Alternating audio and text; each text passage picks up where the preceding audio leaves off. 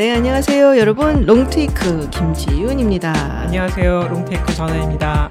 네, 은하님, 사실 은하님이 지난번 방송에서 이제 방송계에 처음으로 데뷔를 한 거나 마찬가지인데. 그러네요. 떨리는 네, 데뷔였습니다. 전혀 안 떨려 보였어요. 네.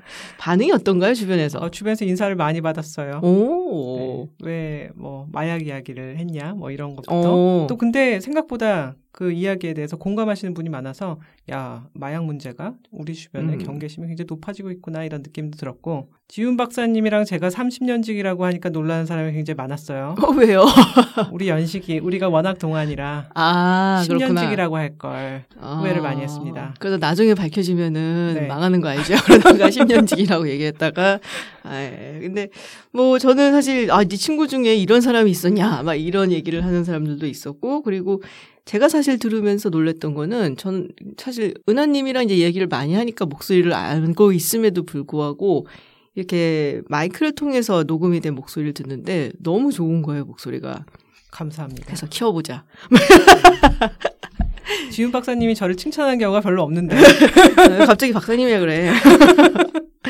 네, 그래서 이번 주는 무슨 이야기를 해볼까요? 아, 지난주에 너무나 어둡고 충격적인 얘기를 음. 했기 때문에 오늘은 좀 꿈과 희망이 네, 가득한 이야기를 하려고 이제 가져왔는데, 네, 디즈니 매직 킹덤의 이야기인데. 꿈과 희망이 가득하다고요, 지금? 아, 저희 가슴에는 비수를 꽂은 기업이죠. 아, 얼마나 토막났어요? 어, 한, 그래도 저는 많이 회복했습니다. 삼십 퍼센트 음. 정도 지금. 어, 마이너스를. 나보다 좀 낫다. 난 한 사십 퍼센트인데. 네, 중간에 물타기 많이 했습니다.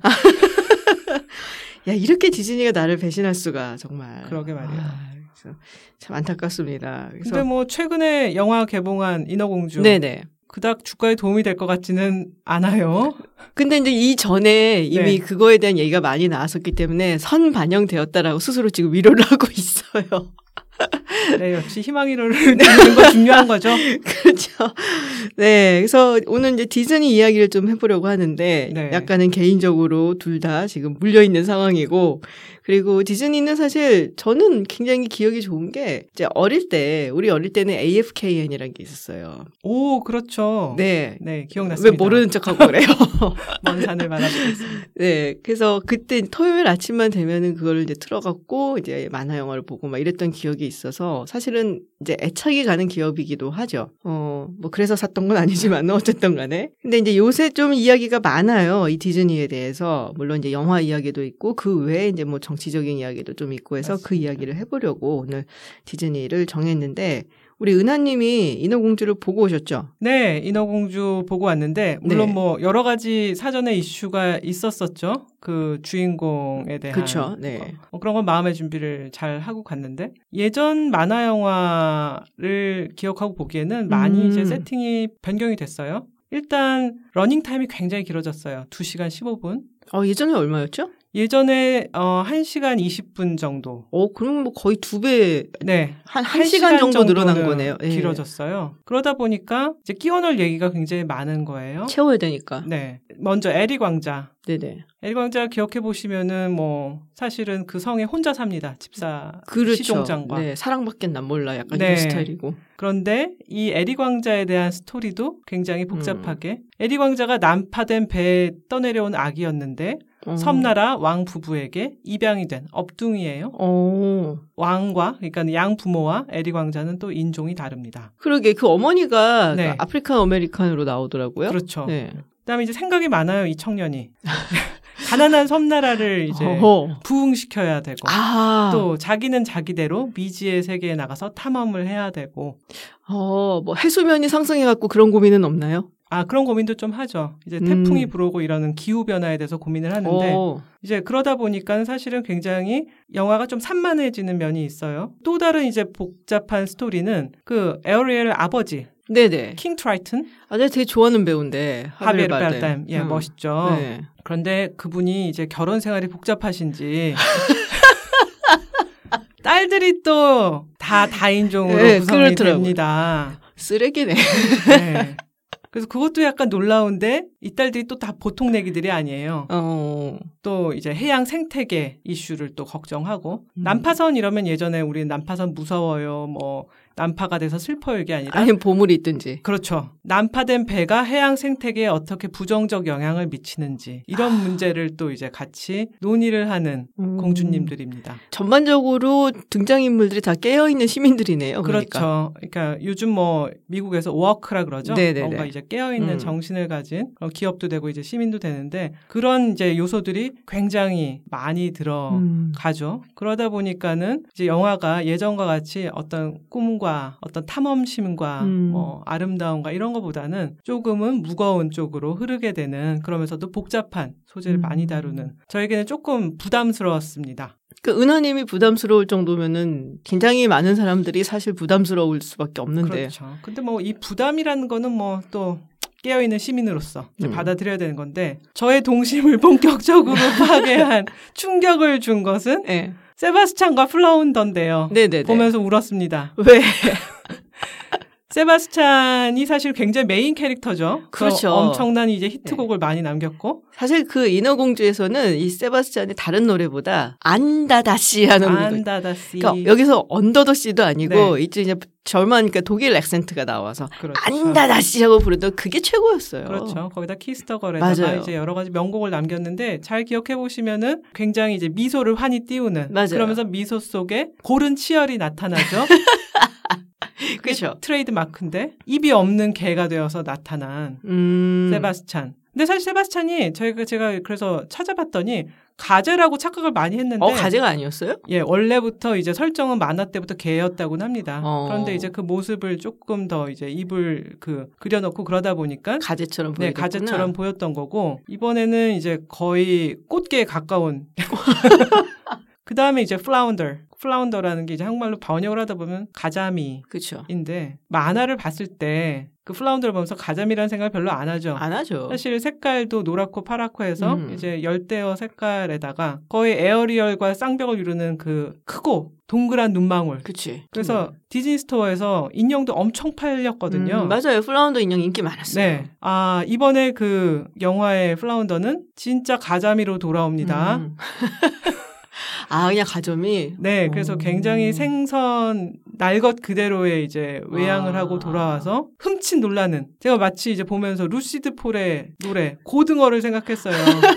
야, 이렇게 실사로 하니 예전에 만화에서 그렸던 우리의 음. 그 동심 속의 인물들이, 인물이라면 동물들이 음. 다 진짜 생선이 되고 진짜 개가 돼서 이제 돌아오는 문제가 음. 있었고 사실 이 이슈에 대해서 그 씨엔엔 등 해외 언론들도 다뤘어요. 아, 진짜요? 네. 이 동물들이 너무나 이제 실제적인 음. 그 모습이 되면서 사람들에게 큰 실망과 충격을 음. 줬다라는 그치. 거 보면 파괴된 동심은 저만의 것은 아닌 것이죠. 근데 제가 예전에 라이온 킹 실사를 봤었거든요. 네. 근데 라이온 킹 뭐 노래도 워낙에 좋고 그리고 처음에 시작이 아주 장대하잖아요. 그렇죠. 막 초원이 쫙 아프리카 초원이 비치면서 막 그 노래 나주평야 막 나오고 근데 보면서 처음엔 너무 멋있다 그랬어요. 네. 근데 시간이 지날수록 따분한 거야, 약간. 음.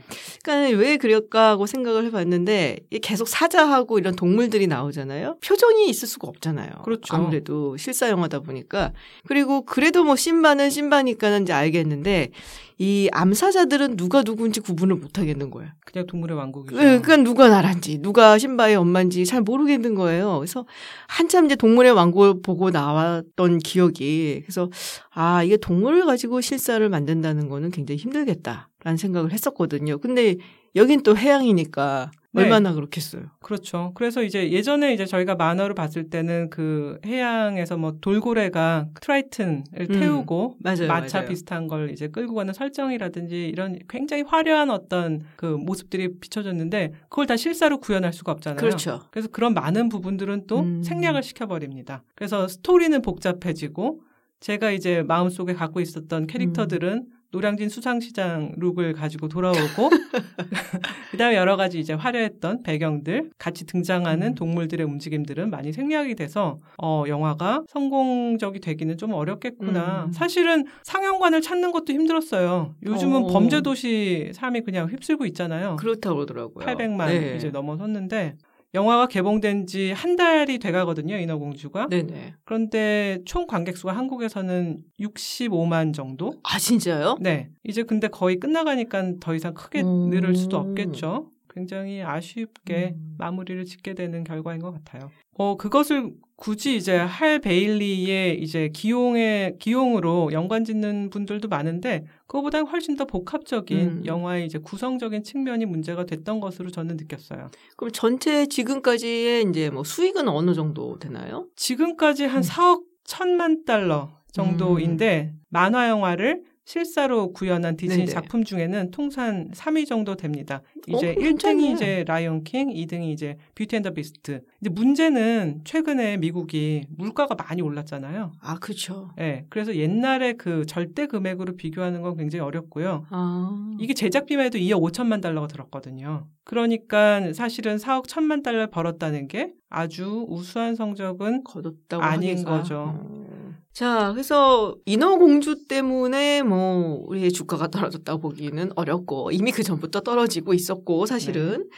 지금 디즈니가 이제 총체적인 난국이다라는 얘기가 나오고 있는데 그래서인지 이제 최근에 씨이오를 바꿨잖아요. 그렇죠. 예, 디즈, 디즈니만이 하는 것이라는 네. 이제 책을 내놨던 밥 아이거가 떠났다가 다시 돌아왔단 말이에요. 구관이 명관이 다시 신관이 되었습니다. 음, 그렇군요. 네, 구원투수로 오. 이제 밥 아이거가 들어왔고 이천오년부터 이십년까지 굉장히 성공적인 씨이오. 그렇죠. 미국에서 가장 영향력 있는 음. 그런 씨이오가 돼서 박수 속에 물러났는데 이제 후계자가 다시 또 밥이에요. 밥, 밥 체이펙. 네. 이천이십이년에 실적 부진, 그 다음에 여러 가지 잡음으로 물러나게 되고요. 한 이년 만에 물러난 거였죠? 그렇죠. 음. 전격적으로 일요일 날 발표가 됩니다. 음. 그래서 밥 아이거가 이번에 그런데 임기를 정해놨어요. 이, 단 이년 임기. 어, 앞으로 이년 동안? 네. 야, 이거 너무 전략적인 느낌이 드는데? 그래서 체이펙이 그럼 체이펙이 어떤 인물이었는지 이년 한 거잖아요. 근데 사실 좀 불쌍하긴 해요. 이게 코로나 때 딱 해갖고 디즈니가 뭐, 뭐 많은 수익을 얻은 거두는 것 중에 하나가 이 테마파크인데 네.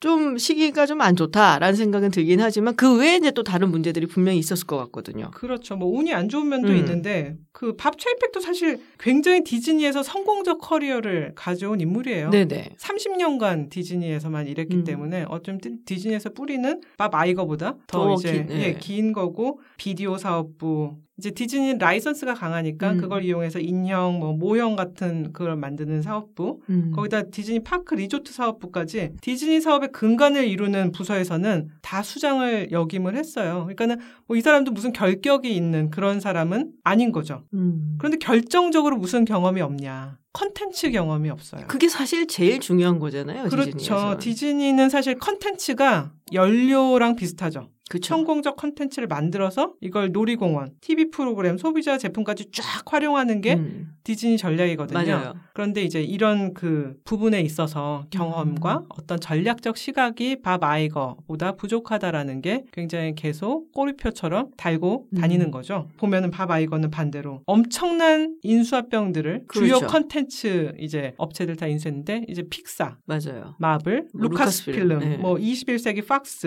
뭐 어마어마한 딜들을 다 성사를 시켰는데 이게 사실 다 컨텐츠 확보를 음. 위한 거죠. 그렇죠. 뭐 픽사는 그때의 어떤 배경을 보자면 사실 저희가 지금 얘기하는 인어공주, 라이언 킹, 뭐 미녀와 수 이런 것들이 마이클 아이즈너 시대에 굉장히 성공적으로 그쵸. 이제 나온 만화들인데 그 이후 이제 십몇 년이 지나니까 동력이 떨어지죠. 그렇죠. 더 이상 성공작을 내지 못해요. 뭐 릴로 앤 스티치, 헤라클레스 뭐 우리가 어, 이런 거 개봉했었어? 뭐 이런 것만 계속 나오는 거예요.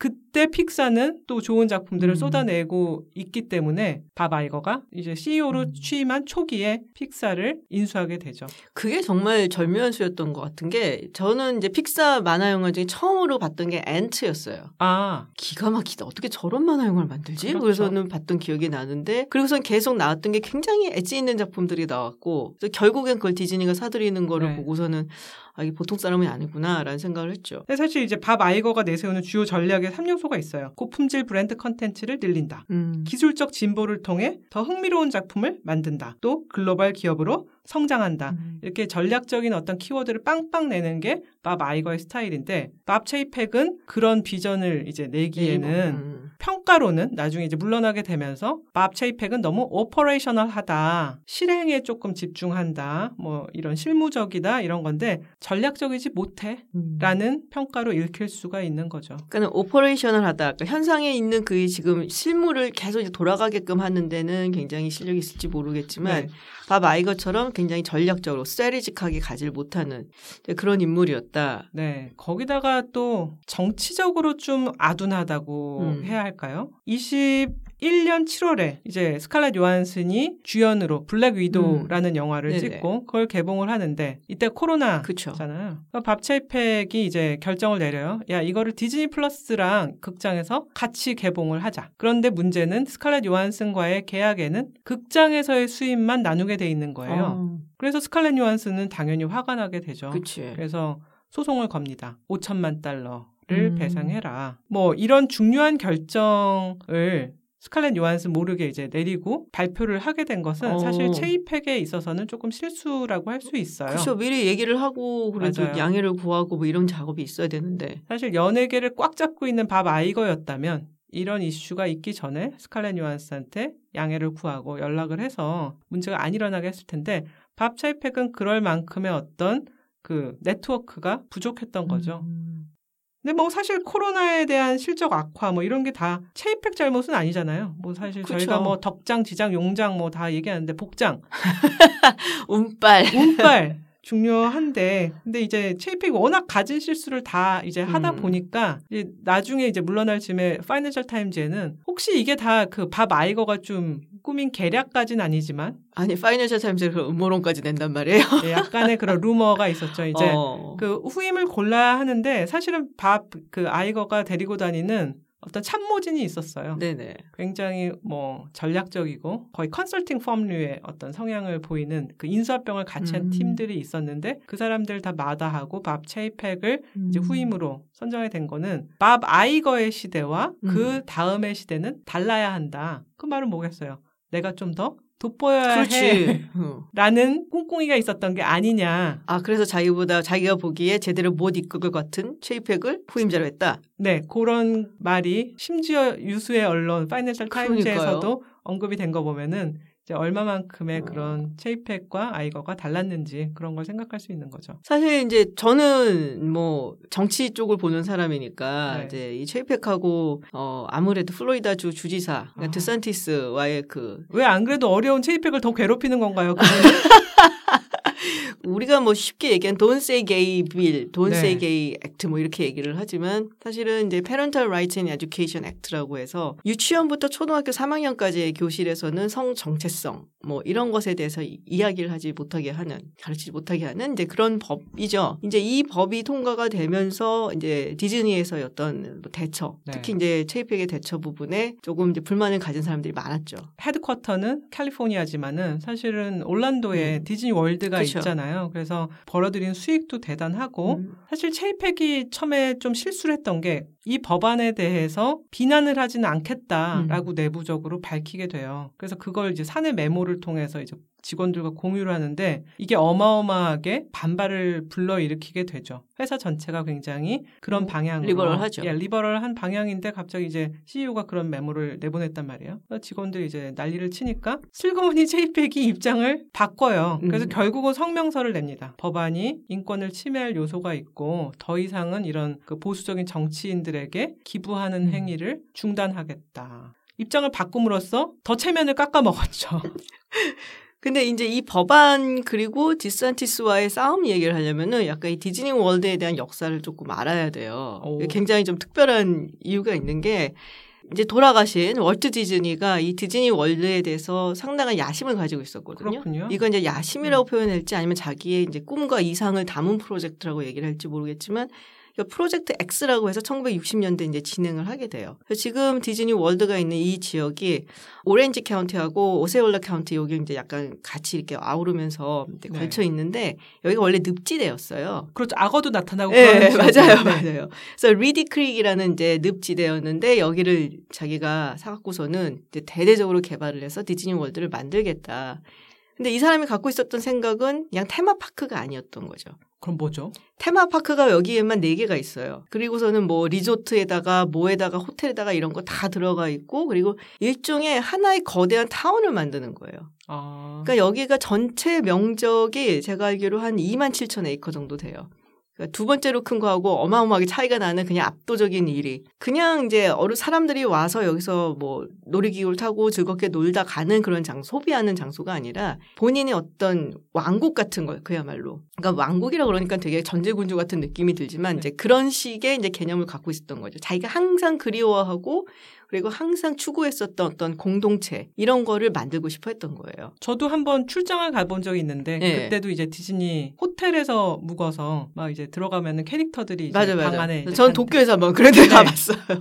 그런데 삼 박 사 일 출장을 가서 이제 디즈니랜드랑 협업을 추진을 했었는데, 어, 삼 박 사 일 동안도 반도 다 못 돌아봤던 것 같아요. 음. 뭐 몇 개 이제 뭐 미팅도 있었지만은 굉장히 넓은. 지금 이거는 사실 이제 디즈니, 월트 디즈니가 사망한 다음에 이제 있었던 거지만, 이 플로리다 주 의회에서 그런 법을 통과를 시켜요. 그러니까는 리디 크릭 임프루먼트 디스트릭트 액트라고 해서 여기를 특별 구역으로 이제 만든 거예요.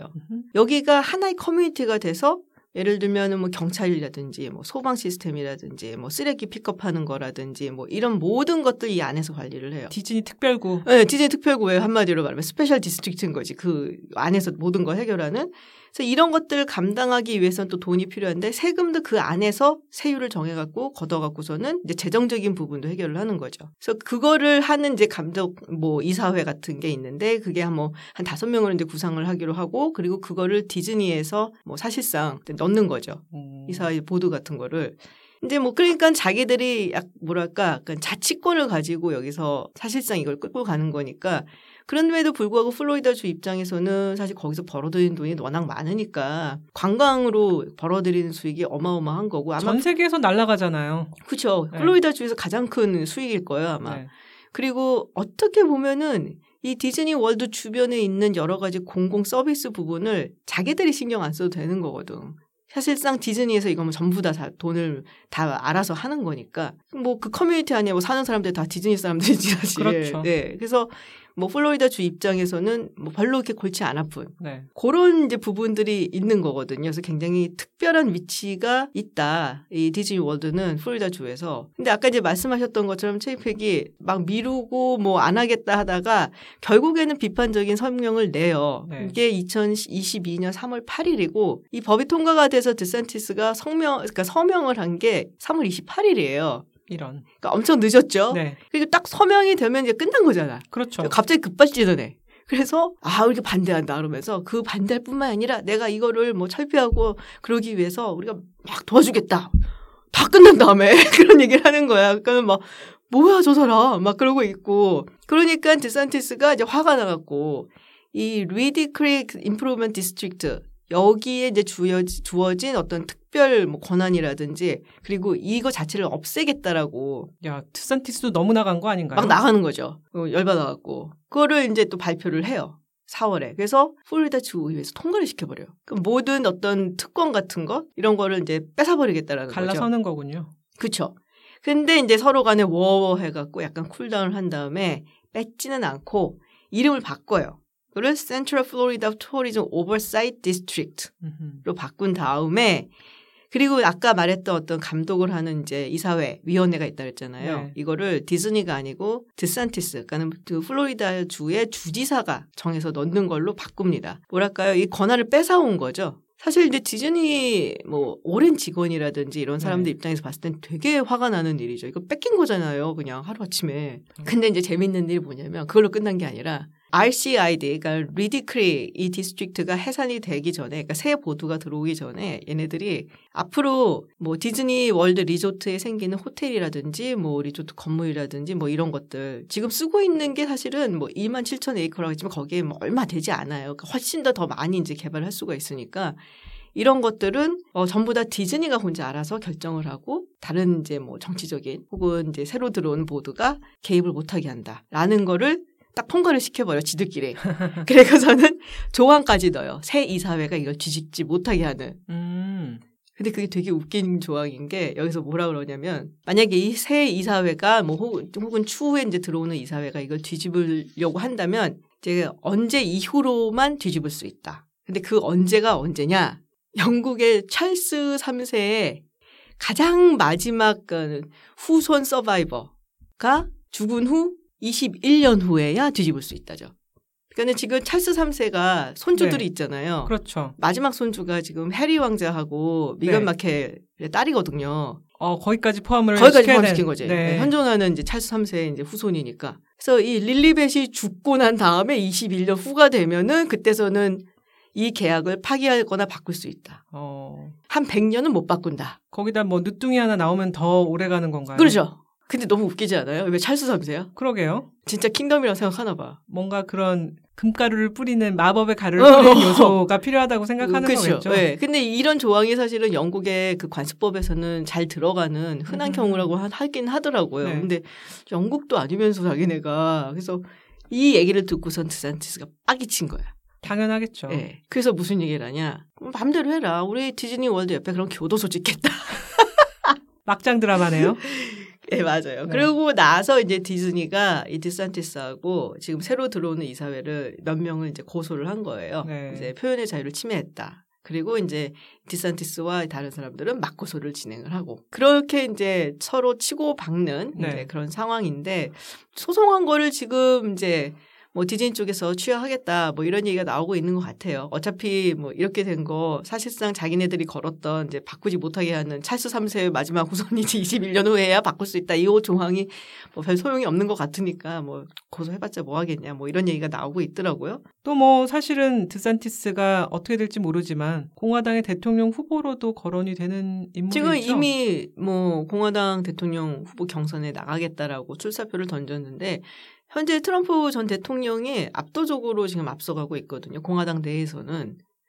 그래서 한때는 디샌티스가 좀 앞서는 경우도 있긴 했었는데 지금은 별로 그렇게 썩 뭐 동력을 내질 못하고는 있어요. 물론 이제 트럼프 전 대통령이 기소된 게 워낙 많고 또 하나 그렇죠. 또 이제 기소될 게 있기 때문에 네, 하나 더 남아 있거든요. 그래서 네. 어떻게 될지 모르지만 이렇게까지 사업을 한 사람이 이런 갈등 상황까지 만들어냈다는 거는 사실은 조금 부적절하기는 하죠. 어떻게든 그 전에 무마를 했었어야 되는데. 네. 그런데 뭐 이런 그 어떤 전략적 의사결정이나 음. 정치적 처신에 대한 경험이 워낙 없었던 체이펙이라고 음. 볼 수도 있어요. 그렇기 때문에 이제 쓸쓸하게 물러서게 되는 거죠. 밥 아이거가 일부러 그랬는지 어땠는지 뭐 네. 음모론까지는 있긴 하죠. 어쨌든 집에 가게 됐네요. 나이가 몇이지? 나이는 육십 정도가 아닐까 아, 싶어요. 그래요? 근데 너무 뭐 그렇게 음. 안타까워하지 않으셔도 돼요. 퇴직금만 해도 이천삼백만 달러에 이른다고 합니다. 왜냐하면 삼십 년간 일을 했으니까요. 아, 내가 더 불쌍하구나. 그러니까 아, 그렇죠. 그러니까는 연예인 걱정과 뭐 타이거 우즈 걱정 등등을 안 해야 되는데 밥 체이펙 걱정도 안 하시면 되고. 없구나. 여기에 제가 말씀드린 이천삼백만 달러는 이 사람이 향후에 수령하게 될 연금과는 또 다른 그 아 진짜요? 네. 아 그럼 플러스 알파인 거예요? 플러스 알파로 연금이 아, 또 있습니다. 그렇구나. 네. 매우 풍족하게 노년을 보내실 것 같아요. 아니 내 꿈을 그렇게 망쳐놓고 본인은 풍족하게 지내겠다고 갑자기 막 분노가 치솟네. 그러니까 리더가 얼마나 중요한가 어. 저희가 그쵸. 이제 그 생각을 하는 거죠. 근데 사실은 올해가 이제 밥 아이거가 다시 들어와서 다시 전략적인 그 디렉션을 재정비를 하는 게 디즈니에겐 굉장히 올해가 중요한 해예요. 음. 창립 백 주년이거든요. 아 그래요? 네, 이십삼 년 천구백이십삼 년에 그 음. 유명한 월트 디즈니 형제, 월트 디즈니 앤 로이, 로이 디즈니가 회사를 창립하는데 월트 디즈니 뭔가 이제 영화 속의 인물 같기도 느껴지는데요. 늘 그 멋진 콧수염이랑 그쵸. 그 특유의 약간 벙벙한 양복을 음, 입고 미키 마우스를 멋지게 이제 손 잡고 같이 막 가기도 예. 하고. 기업가라기보다는 좀 뭐 예술가라고 해야 되나요? 우리가 이제 보통 기억하는 월트 디즈니의 모습은 방금 말씀하셨던 것처럼 뭐 약간 코스튬을 기르고 양복을 입은 중년 신사, 보수적이고 전형적인 미국 아저씨의 느낌이잖아요. 그렇죠. 미국 부자 아저씨의 네. 느낌인데 사실 이 월트 디즈니가 이제 출발하고 이런 걸 보면은 그야말로 예술혼이 빛났었던 어떤 이제 만화를 너무너무 사랑했던 창작 의욕이 진짜 뛰어났었던 이제 그런 인물에 더 가까워요. 그러니까 기업가 이미지하고는 조금 멀고 네. 제가 이제 요번에 이거를 보면 평전을 한번 읽어봤는데 네. 그 평전에서는 오히려 평가를 기업가 기질은 없었던 사람이다. 소질도 음. 없었고 이 사람이 모든 이제 돈을 이제 막 벌어들인 족족 전부 다 투자를 해요. 좀 더 나은 만화, 좀 더 기술적으로 뛰어난 만화. 그래서 그거를 완성하면 그 다음엔 또 더 어떻게 발전시킬 수 있을까? 그러니까 모든 돈을 벌면 다 투자를 하고, 그러니까 형이 이제 로이는 보다 보다 못해가지고 돈 좀 그만 쓰라고 막 싸우고 뭐 이런 식이더라고요. 그래서 뭐랄까요?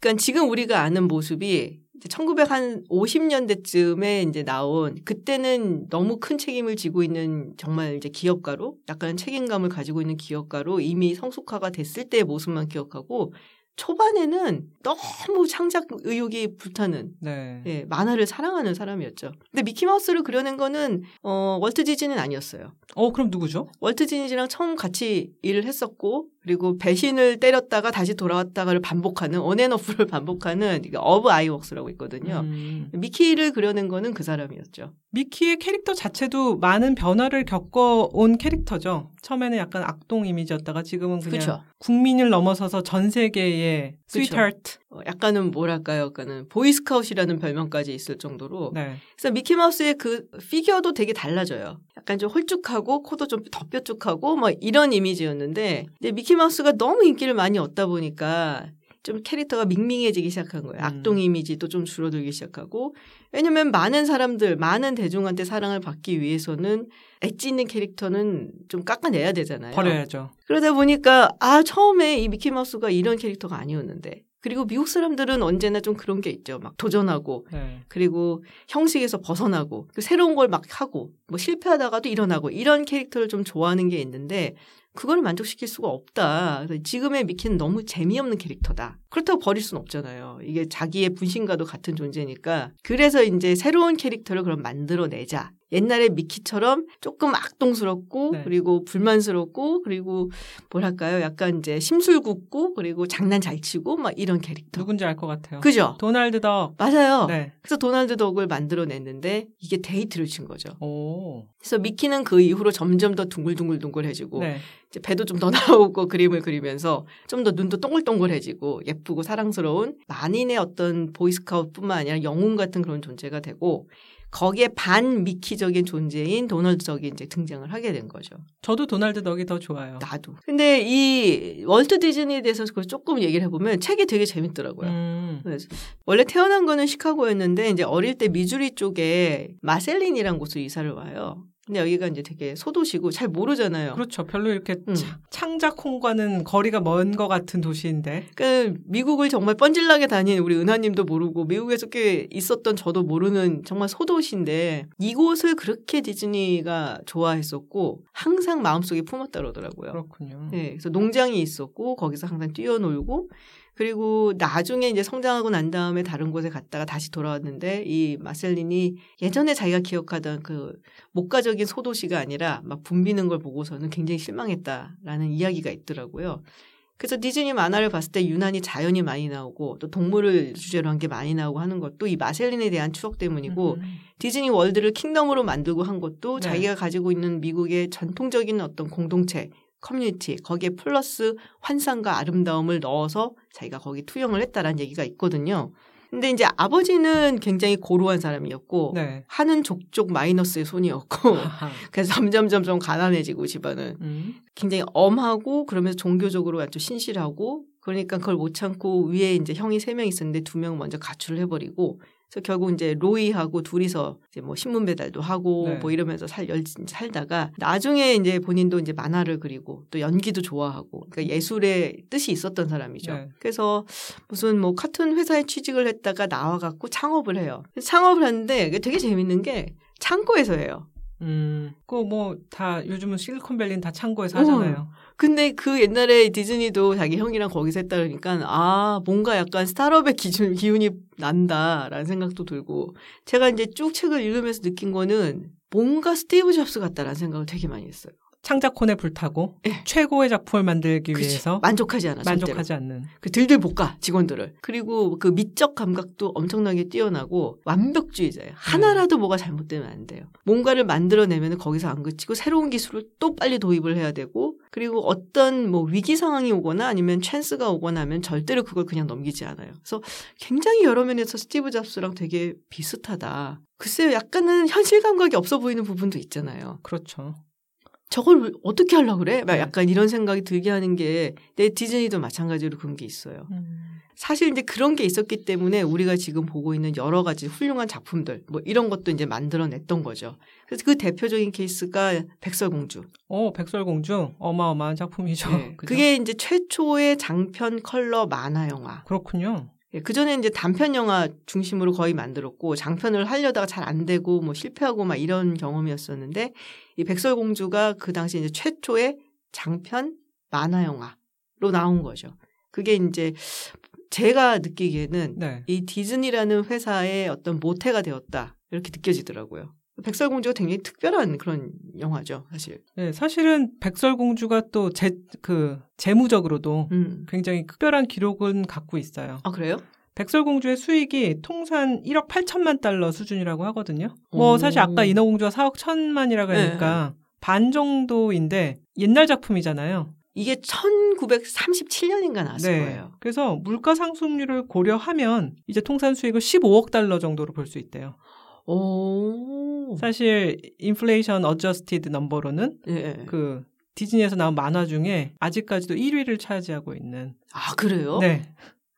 그래서 정말 예상치 못한 그런 음. 힘을 갖고 있는데 근데 생각해보세요. 아직 디즈니 스토어에서 백설공주 옷 사입히는 부모님들 많잖아요. 많아요. 네. 저희에게는 이제 변하지 않은 그 하얀 칼라와 맞아요. 그런 치마 뭐 이런 것들이 없을 수 없는 어떤 문화의 한 부분이 된 거죠. 그게 그냥 단지 미국의 한 부분이 아니라 전 세계 음. 어린이들의 문화의 한 부분이 되어버렸죠. 백설공주 생각하면 딱 떠오르는 그 이미지잖아요. 지금 디즈니가 만들어낸 백설공주가. 네. 그 이후에 백설공주 관련된 영화도 많이 나왔었는데 기억 하나도 안 나요. 그렇죠. 하얗고 오동통한 그 백설공주와 귀엽기도 하고 심술궂기도 한 그 일곱 난장이들. 음. 그다음에 그 여왕. 여왕. 맞아요. 예. 마녀 여왕. 네. 정말 뭐 잊을 수 없는 이미지들. 그냥 딱 생각나는 이미지들을 많이 만들었죠. 그래서 이 백설공주를 만들 때 이야기가 정말 이제 굉장히 특별하다라고 느껴지는 게 지금까지는 이제 동물을 그려갖고 단편 영화를 만들었는데 네. 사람을 중심으로 해서 장편을 만드는 거잖아요. 그거란 말이에요. 지금은 우리가 이제 초반에 얘기했을 때 아, 생선이 나왔어. 그거 실사화를 했더니 생선이 나왔어. 막 이거랑 비슷한 결로 그 반대로 사람을 만화로 그려서 영화를 만들었는데 정말 사람인 배우가 연기하는 것만큼의 감동을 줄 수 있을까? 어떻게 사람들이 그림이 움직이는 걸 보고 같이 공감을 하고 눈물을 흘리고 그럴 수 있을까? 이 의심이 굉장히 많았다는 거죠. 지금은 정말 그냥 당연한 일인데요. 그죠? 그렇죠. 근데 그 당시는 이제 뭐 그런 식으로 시도를 해본 적이 없었으니까 디즈니가 굉장히 신경을 많이 썼던 게 하나하나 작업에 다 들어가요.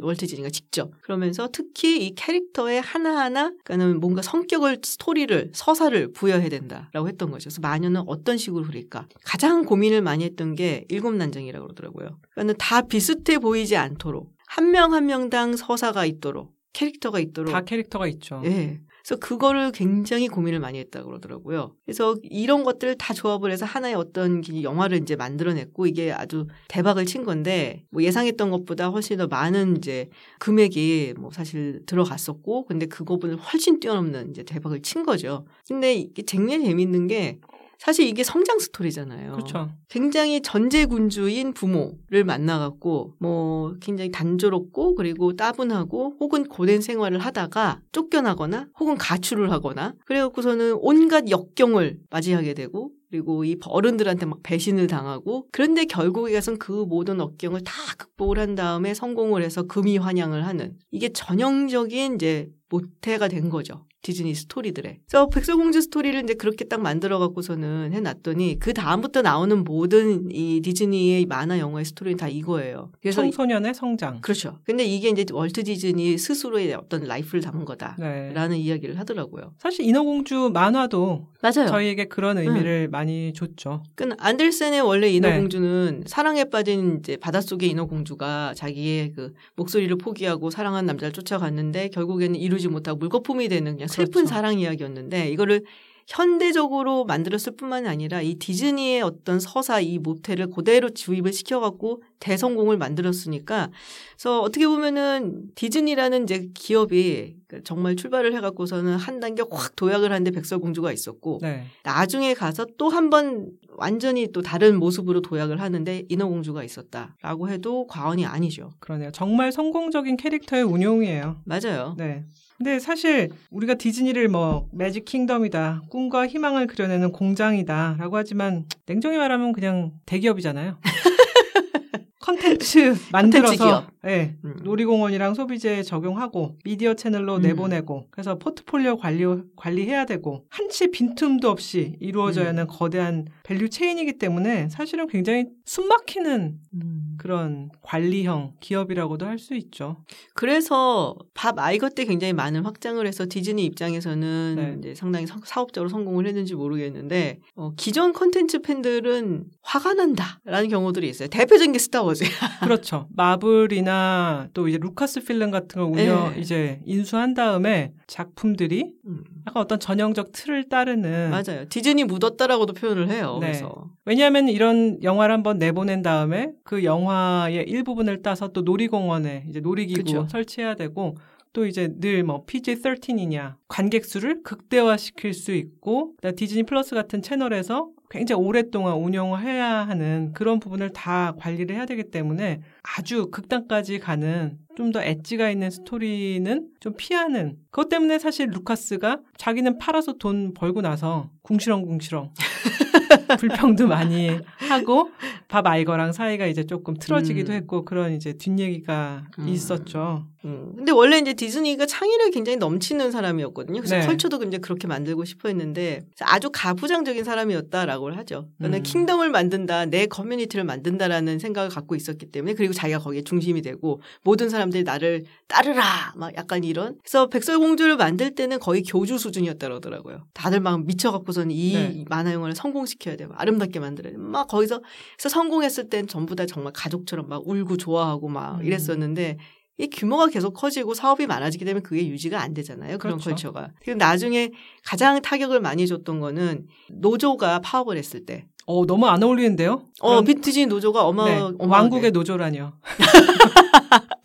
그렇죠. 근데, 근데 노조가 그때 파업을 했는데 그 파업을 이끌, 이끌었던 사람이 백설공주에서 이 마녀를 그렸던 사람이에요. 굉장히 중요한 일을 했었던 애니메이터였는데 이 사람이 주도를 하면서 파업을 하고 그동안 그러니까 월트가 약간 신경쇠약도 있고 좀 그런 면이 있으니까 좀 독재자처럼 굴고 그러니까 네. 많은 사람들이 불만을 가졌죠. 또 애니메이터 하면 굉장히 창의적인 사람들인데 맞을 수가 없잖아요. 그런 게. 그렇죠. 한꺼번에 이게 폭발을 해갖고 꽤 세게 노조 파업이 있었고 그걸로 인해서 이 월트 디즈니는 매우 매우 배신감을 느꼈다고 그러더라고요. 그래서 이 배후에는 공산당이 있다 막 이러면서 이제 한참 막 그 강풍이 불었을 때 막 이제 자기가 나서고 이러 하고 뭐 요건 뭐 그런저런 일로 인해서 나이를 먹으면서 점점점 우리가 생각하는, 우리가 기억하는 그런 디즈니 기업가 모습이 되어버린 거죠. 어쩔 수 없는 것 같아요. 이게 커지니까 창의적인 어떤 그런 엣지 있는 작품이라기보다 만인을 기쁘게 해줄 수 있는 것. 그래서 네. 돈을 많이 벌어들 수 있는 것. 사실 루카스 필름 같은 경우도 조지 루카스가 거의 전권을 휘두르는 그렇죠. 예, 기업이고 거기서 이제 굉장히 우리의 또 꿈을 우주에 대한 꿈을 키워주는 음. 그런 이제 작품들 맞아요. 많이 내보냈는데 디즈니의 일원이 되면서 놀이공원에도 쉽게 스며들 수 있는 그런 이제 음. 엣지를 조금 떨어낸 작품들로 이제 계속 나오고 있어서 실망을 줬던 적도 있었죠. 그러니까 스타워즈 팬들은 저는 이제 스타워즈를 좋아하니까 네. 물론 이제 처음에 나오는 오리지널을 가장 좋아할 수밖에 없죠. 어떤 작품이든 간에. 근데 정말 칠, 팔, 구를 보고 돌아버리는 줄 알았다라는 사람들 진짜 많아요. 저를 포함해서. 그래서 그건 이제 그거는 나의 스타워즈 사가에는 없다. 네. 그래서 뭐 저처럼 사, 오, 육만 하는 사람도 있고 또 일, 이, 삼은 쳐주자. 뭐 이런 사람들도 있고. 근데 그런 얘기를 들었거든요. 디즈니가 지금 뭐 봉착해 있는 큰 문제 중, 특히 이제 재정적인 문제 중에 하나는 오티티다. 그렇죠. 사실 뭐 밥 체이펙 시대에 음. 이제 굉장히 적자를 크게 봤는데 의사결정 자체는 밥 아이거가 퇴임 전에 내린 의사결정이에요. 그런데 그 의사결정을 나무랄 수는 없죠. 뭐 워낙 넷플릭스가 그쵸. 빠르게 성장하고 있었고 거기에 그냥 라이센스를 주는 것보다는 본인들이 아니, 직접 가는 게 낫지. 너무나 자기들이 컨텐츠가 이렇게 풍부한데 그래서 이제 디즈니 플러스가 있고 훌루라는 약간 좀 더 네. 성인향의 어떤 그런 채널이 있고 이에스피엔을 또 그쵸. 이제 그 직접 공급하는 이에스피엔 플러스 이렇게 이루어져 있는데 돈 먹는 하마죠. 계속 그러니까요. 적자를 보고 있어요. 그나마 저번 분기에 적자가 이제 그나마 줄어서 분기에 육억 오천만 달러 수준이에요. 그 전 분기는 십일억 달러. 마이너스? 마이너스입니다. 벌어도신 통차는데. 자기들 영화라고는 하지만은 여러 가지 이제 라이선스 비용이 얽혀있기 때문에 자기들이 이제 컨텐츠를 유지하면서 내야 되는 비용도 있고 지금 이제 밥 아이거 들어오면서 뭐 여러 부분의 그 비용 절감을 외쳤거든요. 그런데 그래서 사람부터 그 자르던데. 칠천 명 감원했죠. 그다음에 이제 칠조 원 수준의 비용 절감을 하고 있는데 이제 그 중에 한 부분이 그 디즈니 플러스에서 쓸데없는 컨텐츠를 잘라내는 음. 그 작업도 계속 하고 있어요. 음. 그래서 넷플릭스가 뭐 광고 수익 모델로 바뀌고 음. 그러면서 계속 그 가입자 수를 늘리고 있는데 지금 디즈니 플러스는 이 분기 연속 가입자 수가 조금씩 줄어들고 있는 음. 상황이기도 하죠. 그런데 투자자들에게 밥 아이거가 서스테이너블 그로스를 그 이루어내겠다. 디즈니 플러스 부문에서 그다음에 수익성도 확보를 하겠다고 계속 이제 약속을 하고 음. 그 수습을 하려고 노력을 하는 거 보면은 조만간 결과가 있지 않을까. 저희 주가도 포화 회복이 되는 건가요?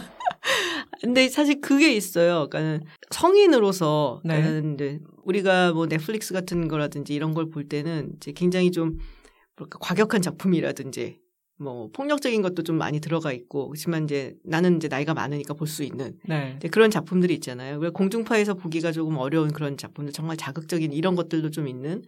근데 그런 것들을 이제 계속 끊임없이 볼 수 있다라는 거. 네. 또 미국이나 뭐 이런 데는 또 중간중간 광고들이 들어가니까 네. 그 디즈니 플러스에서 만약에 그런 걸 보게 된다라고 하면은 왠지 죄책감을 느낄 것 같아. 거기는 아름다운 세상을 보여줘야 되는 채널일 것 같거든요. 근데 그러면 또 메릿이 없잖아요. 그렇죠.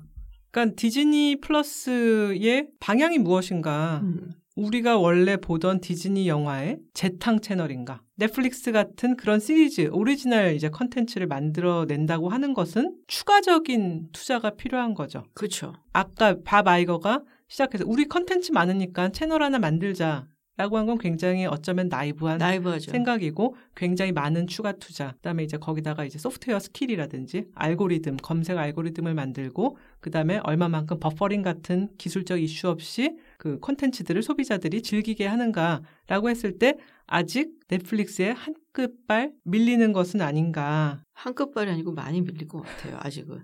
뭐 넷플릭스는 일단 오징어 게임, 더 글로리 뭐 이런 음. 식의 굉장히 성공적인 빈지워칭이 가능한 컨텐츠들을 내놨는데 디즈니 플러스도 사실은 부랴부랴 몇 개 한국향 이제 네. 오리지널 컨텐츠들을 내놓고 있는데 아직 그렇게 막 큰 반향을 일으키지는 못했죠. 그렇죠. 그러면은 얼마만큼 또 유명한 배우들을 써서 얼마만큼 임팩트 있는 작품들을 만들어낼 것인가. 그건 또 이런, 추가적인 돈이 들어가야 되는 그렇죠. 거고. 그렇죠. 이런 것들이 굉장히 고민이 돼서 남는 거죠. 음, 물 타야 되나? 아이거를 믿어보시죠. 아이거를 이 년이라며요. 네. 어, 지금 일단 그럼 더 사서 물을 타고 이 년 후로 한번 지켜봐야 되는 건가. 아, 살짝 고민이 되네요. 네. 네. 자, 그래서 오늘 롱테이크 두 번째 순서로 디즈니 이야기를 좀 해봤는데요. 어, 저는 뭐 밥 아이거에 이제 약간 팬심이 있기 때문에 음, 맞아요. 네, 제 동심도 좀 지켜주고 음. 제 주가도 지켜줄 것으로 믿으면서 임기를 지켜보도록 하겠습니다. 알겠습니다. 네, 다음 주에 더 재밌는 얘기로 찾아뵙겠습니다. 전환이었습니다. 네, 김지은이었습니다. 고맙습니다. 감사합니다.